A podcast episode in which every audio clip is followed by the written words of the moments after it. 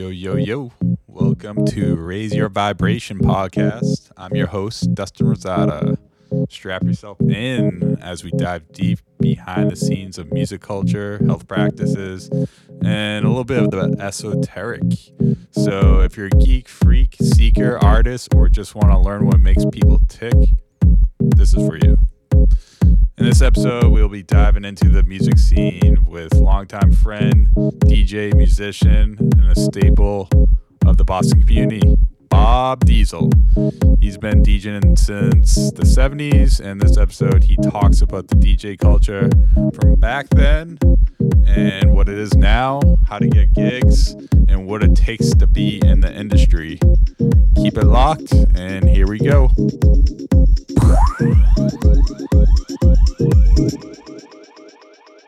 Oh my god. And we are live with Bob Diesel and myself, Dustin Rosada, doing a little just talk podcast style type thing. Um, yeah. Without further ado, how you doing, Bob? I'm good. Good like Hollywood. Go ahead and um, hold the, the microphone.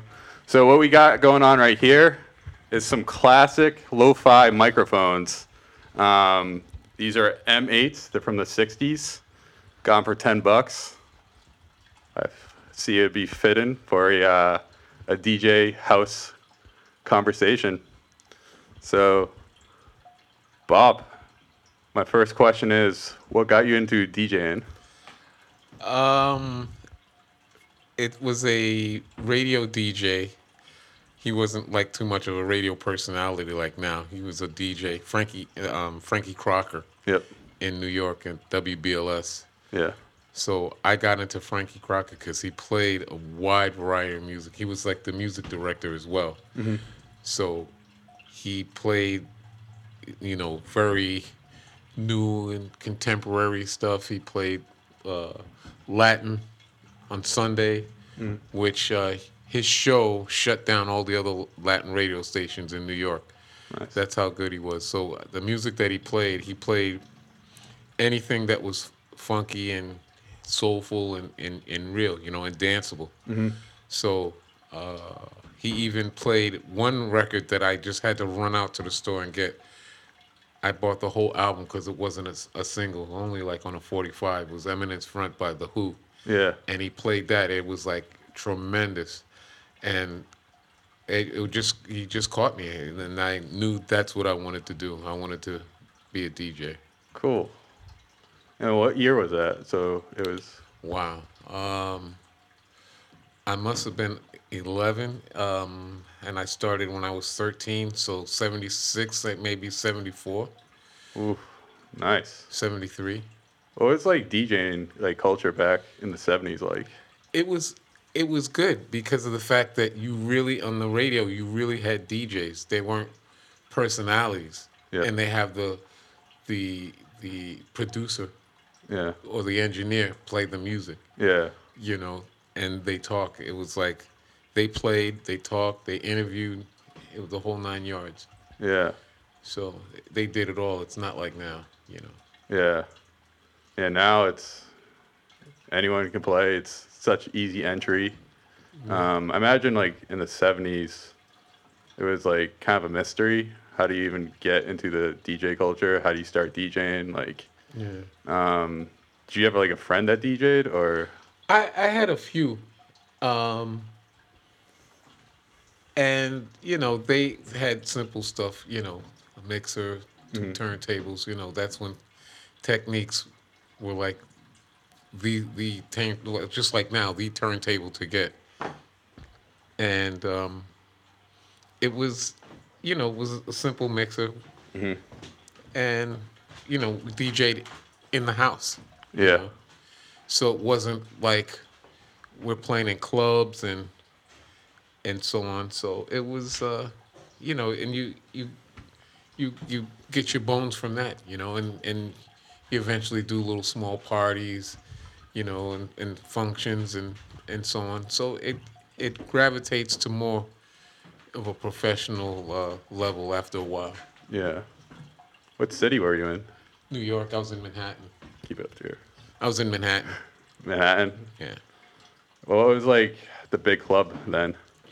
Oh, it was a bunch of you. You know, you had um, you had Studio 54 naturally. Hmm. Uh, you had Regine's that was like more of a high end club. You um,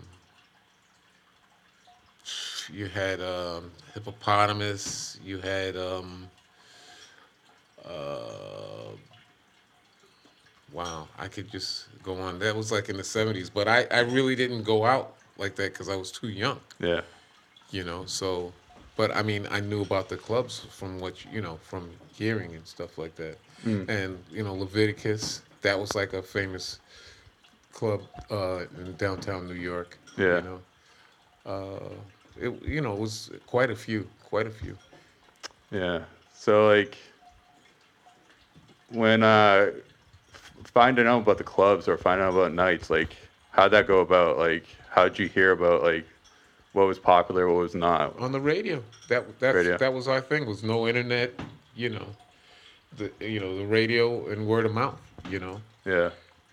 and that that was basically it. So you know, a lot of these discos would advertise on the radio. So and so is going to be there. So and so is is the DJ, and it mm-hmm. wasn't really guest DJs like there is now. Mm-hmm. You know, it was like one guy, and he, you know, that was his residency.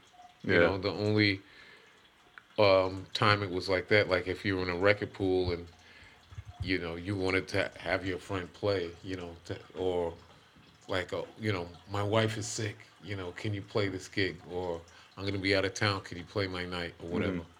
It it wasn't like it is now where you have a lot of traveling DJs. Yeah. Yeah.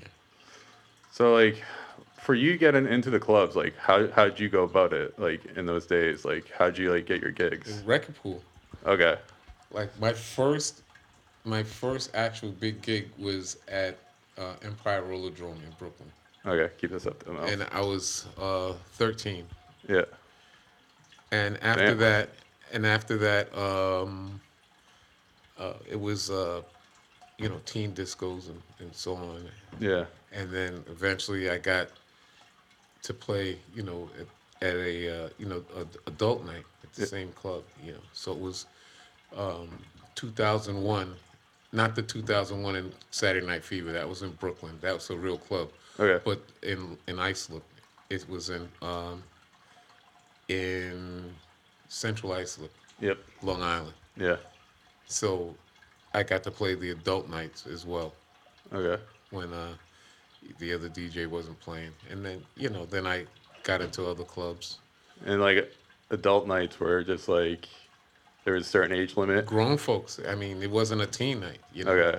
And back then the drinking age was 19. Okay. It wasn't 21 or 18 like you know, like now. So yeah, so I got into you know got into that, and you know from the record pools they give you different uh, you know different avenues to play and you know uh, play gigs and you know find other uh, resources for uh, music because they send you all the music. So basically, at most you get records upwards of maybe four months before it's played on the radio. Oh. So, pool DJs, that's basically our job to work work the music into the program. Okay. You know, all the new the new music. You try to work, work it into the into the night to push the record. So that's what the the record pools are for. Where the promo got, you know, we get all the promos and we push all that stuff. So the the the breakdown to that is um, we'll play the music enough to to as which if when it's played on the radio you're more familiar with it. Mm-hmm. And then when you probably frequent out to the clubs you'll probably hear it in the club and then that would make you want to buy it. Oh, okay. so it wasn't like an MTV type of formula but it's almost the same for as which the videos would would trigger everything and then you'd want to buy the music. Totally. you know Like, um, so when you were playing in the '70s, were you playing disco, or was like house Yeah. starting to get familiar? Well, I mean, it was disco and Yeah. rap music was new. Yep. You know, so it was very few songs, but you played a lot of. Uh, well, basically, um, disco is just danceable R and B. That's basically what it is. So you'd get a lot of these other songs that you would play, you know, like the OJ's and you know a lot of the Philly sound and so on. So that was that was the trend, you know. Yeah. So you'd hear a lot of this stuff, and then you know you hear a lot of the other, you know, you know uh, Euro disco and you know certain things like that. So it was, you know, it was you know, uh, you know, it was adventurous. You know, you get all this music and you try to fit it in. You know. Yeah, totally. So like um when do you feel like uh like you were starting to see like house come to New York? I'd say about uh 81, 82. Okay. Yeah. That's when we you know really captured this you know the sound. You know, you had a lot of other different sounds, but it was like a few records that were out that made you identify to house music. Mm. You know. So it was it was uh it was new. It's just like anything else, you know, it's fresh and new and people are, you know, inquisitive. Yeah. You know, who's the artist, who's the who's the uh the, the singer or the DJ that Yeah. put it together, you know. What was like the big records in the 80s like that were being played all the time? I think um mm, um you don't know it's by Yeah. serious intention. So that was like a big call and response record. So that made it fun for everybody to really reach out and you know grasp it and the just the sound of of that uh of the the the bass line and all that and and you know the the keys and stuff that was that was just coming to fruition that type of thing the gospel uh you know tinkly pianos and and so on Yeah. and and the different synths so synth sounds Yeah, you're, you're, we were talking before this like about the Juno being everything. yeah the Juno 60 the Juno 80 Yeah. And that that's like more or less where they were getting that real heavy Chicago and like Jersey type sound, you know. Yeah, yeah. Totally. What what else like were the big synths that people were using in the 80s? Um, the sixty, the eighty, Yeah. um, the um, the um, fifty. I forget what the the nomenclature to the the, the letters. Um, the Roland something fifty. I, f- I forget the keyboard. Yep. So that that was basically it. Cool. Roland was a big part of a lot of house music. Everything, yeah. Yeah. I'd Yeah. say Roland and, and, and Korg. Yeah.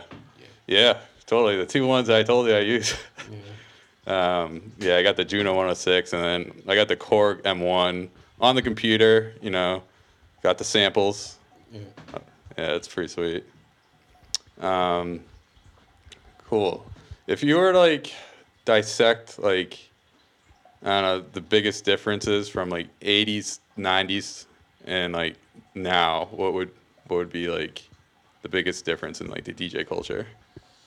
Well, everybody wants Keep to be to a, your mouth. everybody wants to be a DJ now. Yeah, yeah, Uh, just as well in the '70s because it was a, a new thing. thing. Okay. and I think it's more of a, a resurgence now. Yeah. Because of uh, these festival DJs and so on, and a lot of people, they're just out, you know, for the fame. Yeah, You know, Totally. they love the music, but they're out for the more for the fame and You can hear it know, too. Yeah. And you know, and playing people's parties and stuff like that. Yeah. You know, just to be, you know, a popular thing, but uh you have to really live it. yeah, You you have to live it and really be in it to you know, do your homework, listen to different sounds and different trends yep, you know, new music that's that's being come that's coming in that's sent to you or you purchase. Yeah. So it's a lot of homework. It's a lot of, you know, just uh, inquisitiveness. Yeah, have to really be inquisitive to really want to know and go further with with what you're doing. Do you feel like uh, back in like the 80s and 90s, like you had to rely more on like your friends for like songs and stuff like that? Or Well, fortunately, I was in a pool. yep, So when I was in the pool, when I was in the record pool, I mean, you get all of this stuff, and then you know certain producers. Yep, So that you get these records, they'd give you a record, you know, push this, yeah, you know, uh, promo records, you know, yep, put, you know, can you push this, Bob? Can you play this? You know, to push the la- you know, push the label or push the artist or, you know, the producer. yeah. Cool. Um, yeah, actually, what comes to mind is um, like now um, was like when was like the big transfer of like promoting was more online versus like when like uh, when you get together at like let's say raves like underground raves or whatever like um,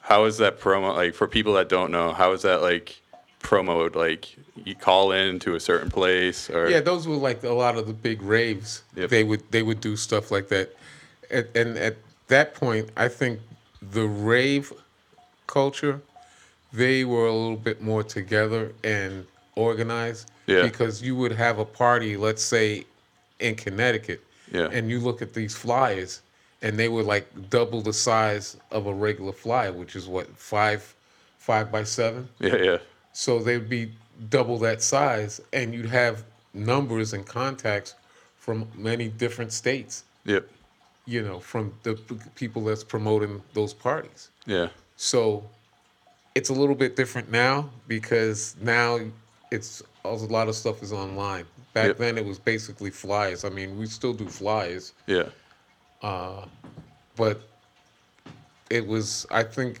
back then the 80s 90s that was that was the thing because you know it, MySpace had it started and I forget this other uh, this other um, social media platform. So it wasn't it wasn't like now you Yep. know.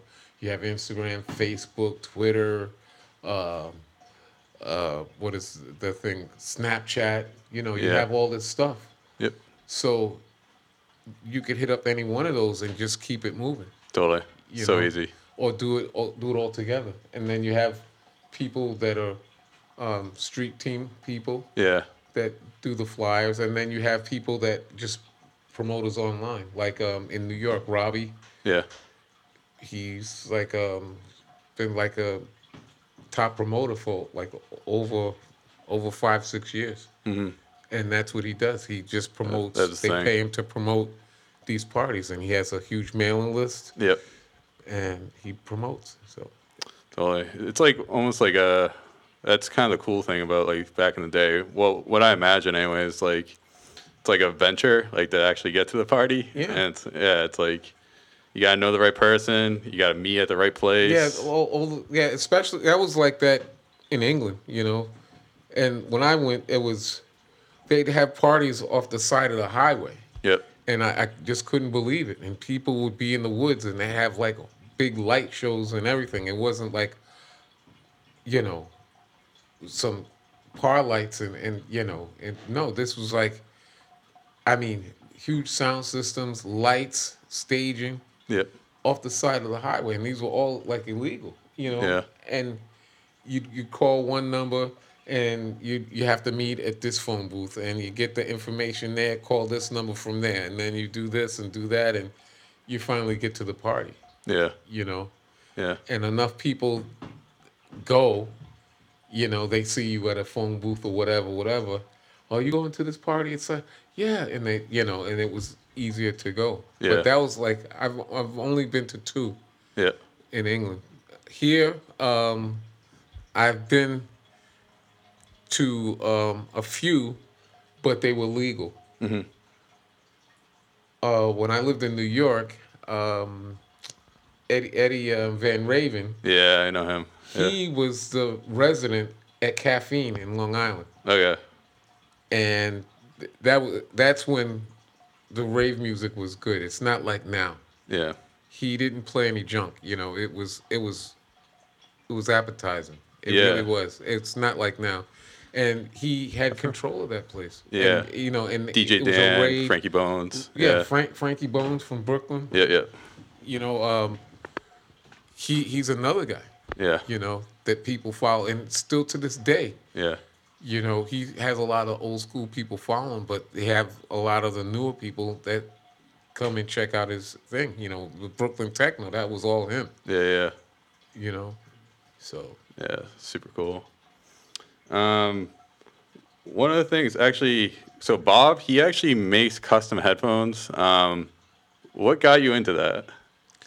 uh, He's got the one ear, one ear things. Well, um, it's this guy from from um, Jersey named Yeah. Wang, and he made headphones specifically for Tony Humphries. Okay, And you know, I learned a lot from from him. okay, And a lot of people were just like, "Look, why do you have one headphone?" I said, "Because it's better. You don't have to drive the cups up. yeah, One, you don't have to keep switching them around.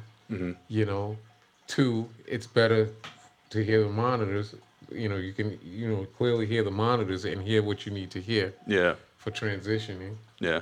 and and that's that. You know, it's just one one piece, and that's that. What made you like want to make them though? Like, People ask. oh, okay. People ask. You Yeah. And uh, they're going, "Oh, you know, yeah, that would be cool." da, da." I said, "Yeah, I, I, I can make them. You know, I make." Really? Yeah. And then uh, it just started from there. So Uh. and and I started doing them like uh, '99, 2000 okay. till now. What do you do? Like, do you where do you get the parts and things like that? Well, a lot of people to save money, they give me their broken headphones, Oh, okay, and um, the other people they request a headphone, okay, a certain he- brand. okay. you know, and then I just, tr- uh, you know, just transform it. Yeah, You know, it's all custom. I can do logos. I can do different color LEDs, yeah, do paint jobs, Yeah. um, bling them out. yeah. What are some of the big names that you've made headphones for? Let me see. um, I don't, I, I don't want to really go that Okay. far, but it's all by like really word of mouth. But, Yeah. but um, I made one for my buddy um, Quincy Vaughn in Jersey. Okay, and uh, Little Ray Yeah. in Brooklyn. Mm-hmm. Uh, you know, it's like a few people. G Day Max, he's um, well, he was in New York. Now he's in Arizona. Um, who else? It's just like a whole slew of people. You know, yep, so cool. I made one for Bruno. Okay, Bruno. Yep. So Bruno is a, a local legend in the Boston scene. Back in uh, why am I drawing a blank? What was the In the '90s, yeah, he was. what's he what's the what's the place called? The Loft. Armavent? Loft. Yes. The Loft yeah. in Boston, yeah. Yeah, yeah, yeah. Totally.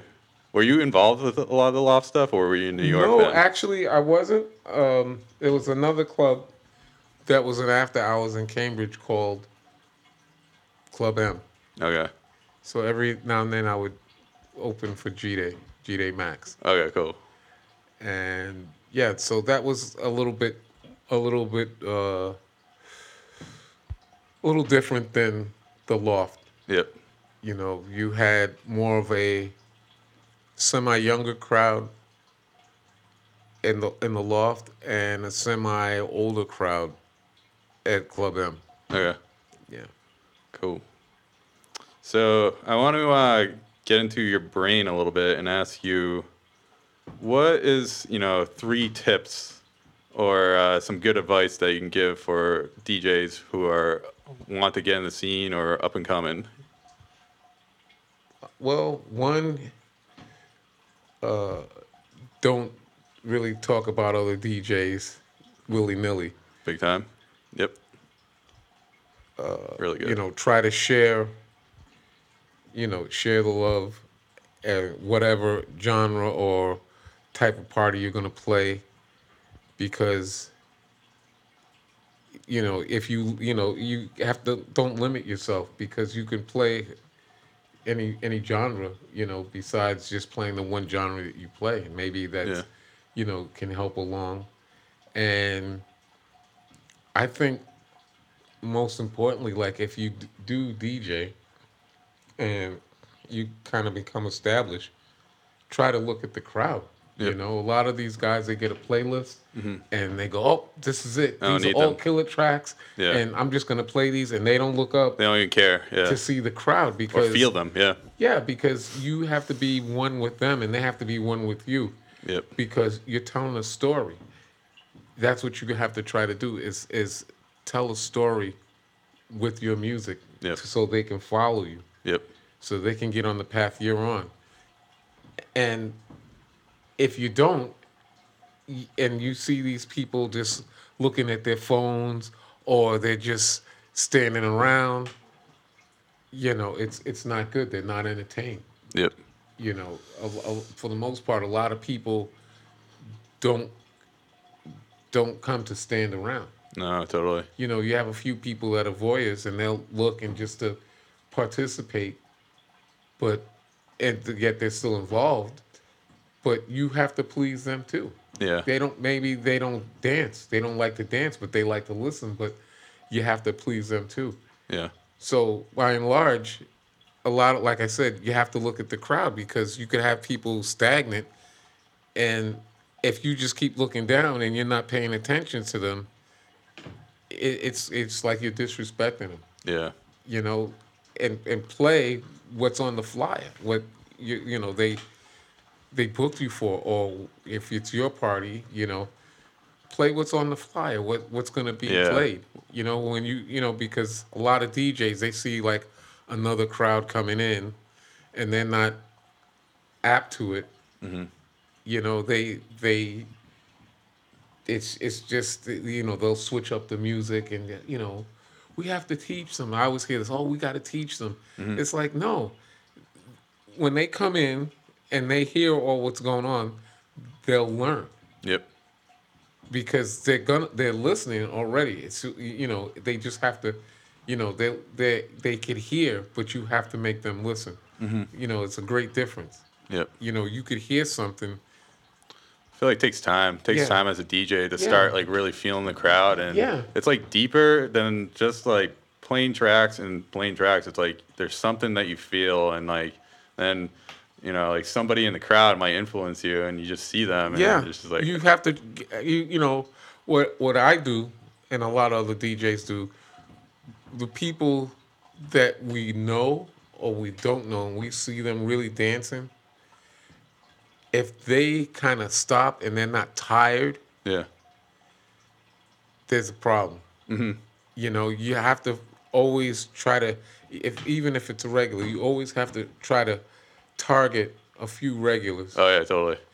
Because they're the amplifiers of the dance floor, and they're going to get know, everyone I else mean, going. if they, and it's not only that because they- they're feeling it, and the other people that don't know, they'll find out Yep. by just by watching them. So it's not necessarily like they're the party starters, but they're the keeper of the flame, to keep Yeah. the flame going. yeah, You know, so absolutely. That's how I look at it. So really good advice, really good advice for people uh, or DJs who are coming up. Just figure out how to hone that skill. It's not just about playing the tracks. It's uh, really feeling out the crowd. That's a that's a really good one. Yeah. Yeah. So what is uh we already kind of touched on one bad thing, but what would be a big no-no on a DJ like for a DJ set that you should not do whatsoever if you can think of one? Well, disrespect your patrons. Um, a lot of people they ask, "Oh, if the booth is low enough and it's cordial to the to the space, uh, you know, could you play this? Could you play that? Could you play this?" And I, I, I, you know, I'll play it if I have it. Yeah, no requests people. You know, no, I, I take requests if you know if if I have it and if it fits the format of what I'm playing because I played all kind of parties, you Mm-hmm. Yeah, know. yep. And some people know me for playing this, or some people know me for playing that, and some people know me for playing the other stuff. So Yeah. you know, you always have those people that follow you. Oh, can you, you know, so you have to please people, but again, just play what's on the fly, you Yep. know? And if you have it and, you know, it fits the mood and it fits the format, then, you know, you could honor them and, and play it. Yeah. know? Yeah. Absolutely. Cool.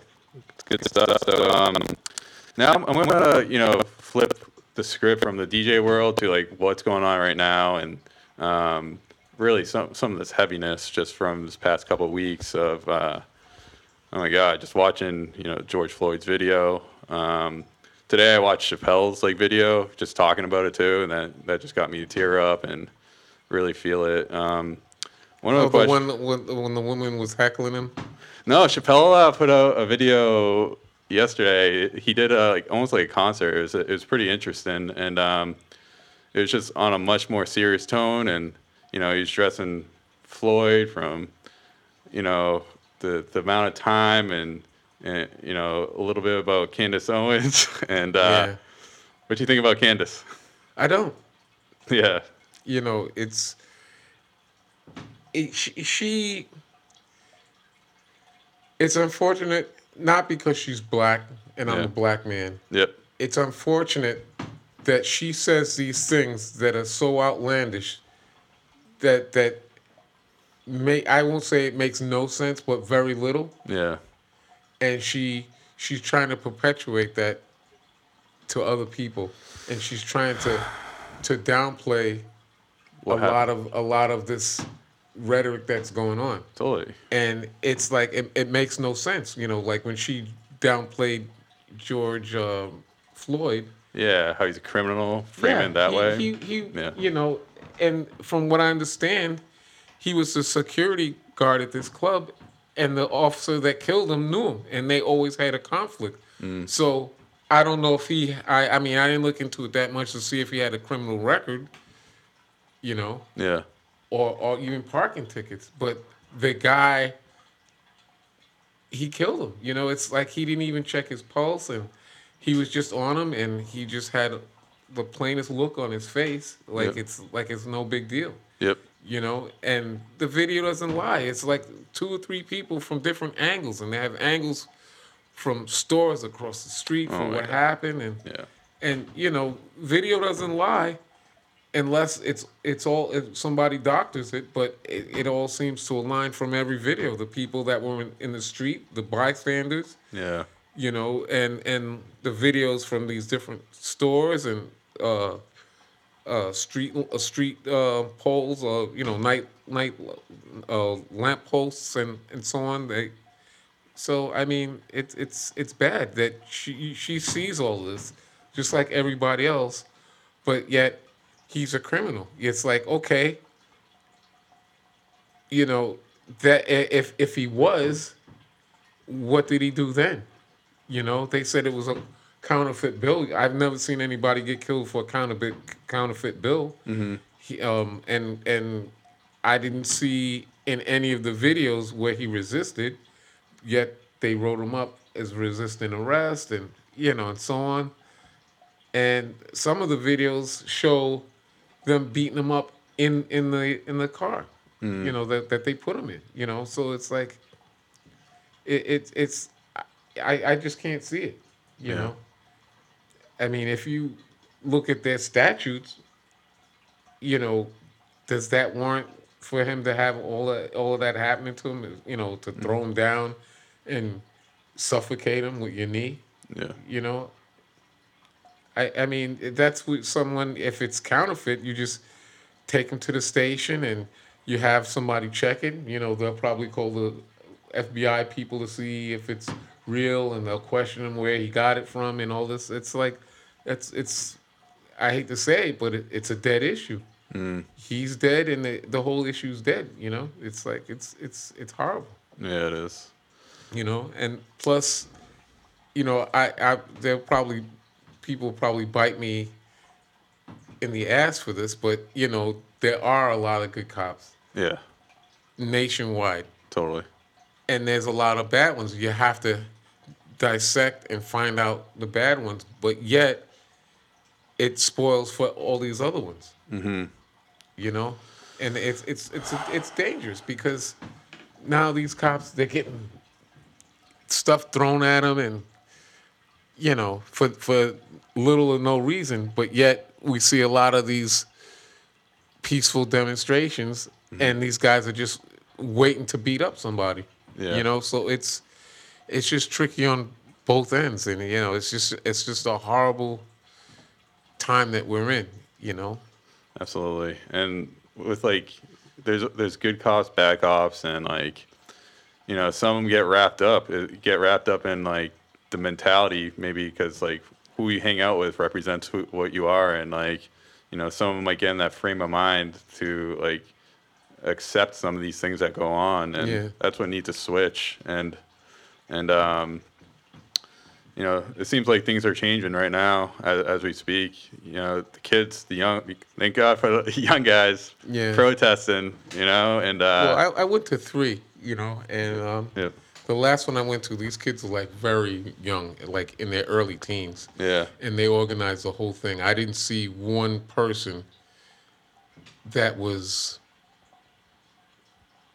you know, maybe at least hitting 20 yeah, that organized this thing. okay, But it's a lot to learn from them too because I I notice um, some people going, you know, talking about um, uh, Al Sharpton and Jesse Jackson, you know, th- and how come they're not marching and stuff like that. And this was even from from the Garner case. Yeah, yeah, you know and another dj friend of mine that's in my in the group we have essence chris london and he heard that and we were talking about it. He goes man he, he said he says man those guys are like close to 80 years old. He goes why do they have to march? He goes they they laid the path for us to follow. Yeah, it's up to the younger people to carry on the you know what what's you know the movement of, of and and and the message. Absolutely, but you know a lot of people they're just caught up in their own agendas and they're not really following the agenda that they should you know mm-hmm. It's uh, yeah, it's really easy to get lost in um, what you should and shouldn't be doing, and I, I'd say in this movement too, everyone kind of takes their own part, you know. yeah And uh, whether you're you're talking on online here, or if you're out in the streets, or you're talking to your family, or you're just diving a little deeper to like just getting to know the, the what's happening, the issue. It, um, it, it's all important, you know. yeah you know they just people just have to listen. I i seen this shirt that i really thought that was cool. It's uh we we um what is it? Um we march. No we talk you complain. We sit you complain. We stand you complain. We protest you complain. You kill us you're silent.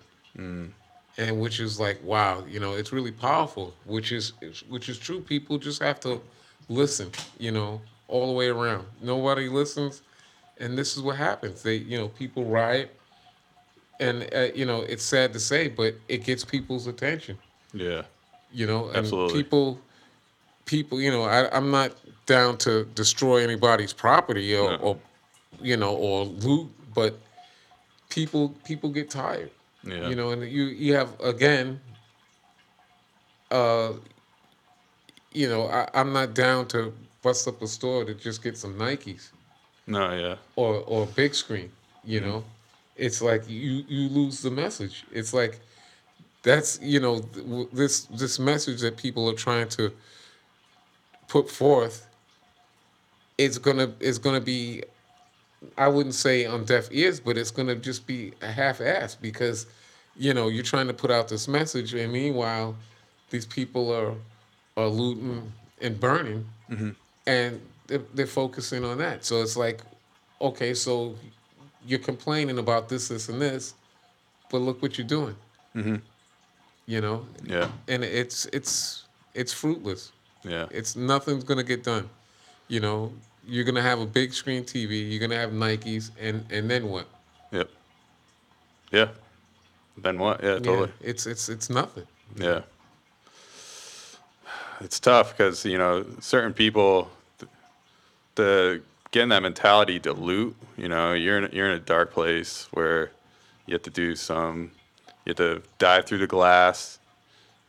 I don't know, you, you, there's a feeling that you're doing something wrong. It's a lot of soul searching. I'm Yeah. listen. I'm not that guy. Yeah. You know, they can do whatever. I'm not that guy. Yeah. You know, I, I you know I'm too cute for jail. End of story. I'm not.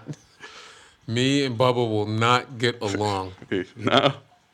You know. Right, And- better stay out then. Yeah, you know, and then, and, and then you know, then you have people spray painting on people's businesses and stuff like that. And okay, how is that going to help? Yeah. You know, how is Uh, that really going to help? It's it's still damage. Yep. You know, it maybe it's a little bit more uh, minute than than burning and busting up windows and looting. Yep. But it, it's it's not going to do anything. It's just like the burning and the looting. It's not going to do anything. It it'll bring attention, Yep. but but that's about it. You That's- know. And the and the thing is, uh, you, you know, a lot of these people it, they're doing this in their neighborhood. They should have learned from Rodney King. These people burned up everything and and and stole and, and all this stuff right in their neighborhood. And now these a lot of these people that have kids, they need milk, they need this, that, and the other thing. So now they got to go way out of town mm-hmm. to go get the stuff that was right there. Yeah. Yep. So when they, so when I heard here in Boston when they were doing that on Newbury Street, I wasn't. I I mean I was surprised, mm-hmm.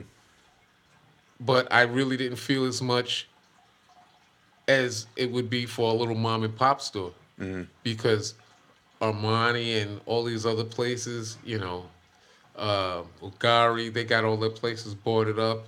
So all these high end places have their, you know, it's like I, I don't feel that bad because it's again it's not a mom and pop store. These are big corporations. They're designers.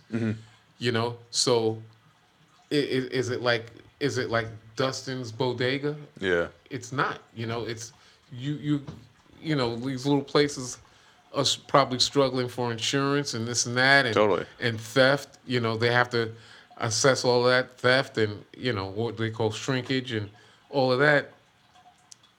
And and now you know this looting and burning and and, and stuff. It's like it, it's a whole different agenda. They probably got insurance, but it's going to hit them harder. Mm-hmm. These other people, it's a big write off Yeah.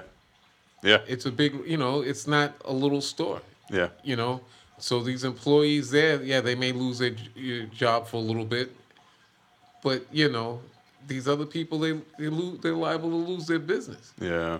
you know so people say oh well you shouldn't i said well it's the truth you know i don't feel as bad i really don't i mean you know if they want to say i'm wrong that's fine i mean that's my opinion i i you know it's, I, I can't say that it's it's not a fact because it's true you know smaller businesses they struggle more than than these big places you know Oh, absolutely. Yeah. so I, I I didn't feel like I said I didn't feel as bad as a, a, a you know these little places. That's that's Yeah. it. Yeah. Totally makes sense. And um, to actually wrap this up, Bob, um, I got a question for you. Yes.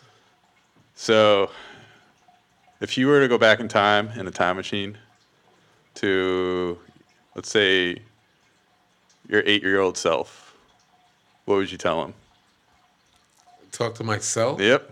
Yeah. What advice? Um, the same thing that my parents used to just say is just listen. Yeah. You know, you listen, you learn. Mm-hmm.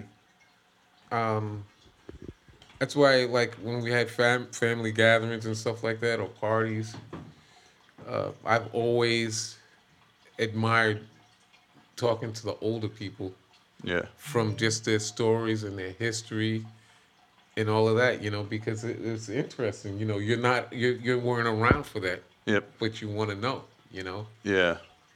you know, versus now, Yeah. Which I think is cool because if you think like our grandparents and great grandparents, most of them they they grew up with a, like a phonograph, no TV. Yep. You know, the radios, even back then, the high end radios were, were crappy. Yeah. You know, it's not like now. So you got to think they're listening to all that then, and it, it's cool because you got to just think about what they've experienced. Mm-hmm. You know, you you you had people, you know, going to the moon. You have the uh, computers that were like several rooms to like a small a small watch, you know, which is a, they have computers on watches now, you know, calculators on watches that, you know, you have they're playing wax cylinders. Now Yeah. we're playing CDs and and Not thumb even see the drives. thumb drives now. Yeah. You know, you know, so all this history that was missed that we don't know oh yeah. that they could tell us about. We've heard, you know, oh, and we've seen, but we don't accurately know. Yep. You know, we could Google stuff, but this is the horse's mouth. Totally. You know, which is I think which is more, much more interesting. Yeah. You know, because you're getting it from a person that really went through it, not a person that studied it and just Right. putting it on online. you Yeah. know? Yeah. which I think is cool because you could sit back and just listen to these people. Mm-hmm. You know, through through everything, all their experiences. You Yeah. know, and it, I I think it was cool. I just I love that. You know, Yeah. just listen. That's it. You heard from Bob Diesel. you guys just listen, and I can, yeah, I totally agree with that. There's so many different things that you can learn, and just it could be any situation. Don't judge because they have a PhD or whatever it is. Like, there's some great insight that can come from anybody. The common guy. Yeah. All right, Bob. So, without further ado, thank you for um, doing this podcast. We're going to play some music in a little bit. Um, where can people find you? Uh, you can go to my website bobdiesel.com. Yep. I'm on Facebook. I'm on Instagram. I'm on Twitter. I'm on SoundCloud, and I'm on Mixcloud. Cool. And uh, hopefully to a club near you once. Uh, Yeah, once this is over, Yeah. we can get back to business. yeah, that'd be cool. All right. So um, we're going to make the transition and go from there. So I'm going to open this up for you. I'll let you walk by. And that is a wrap. Thank you for tuning into the Raise Your Vibration podcast.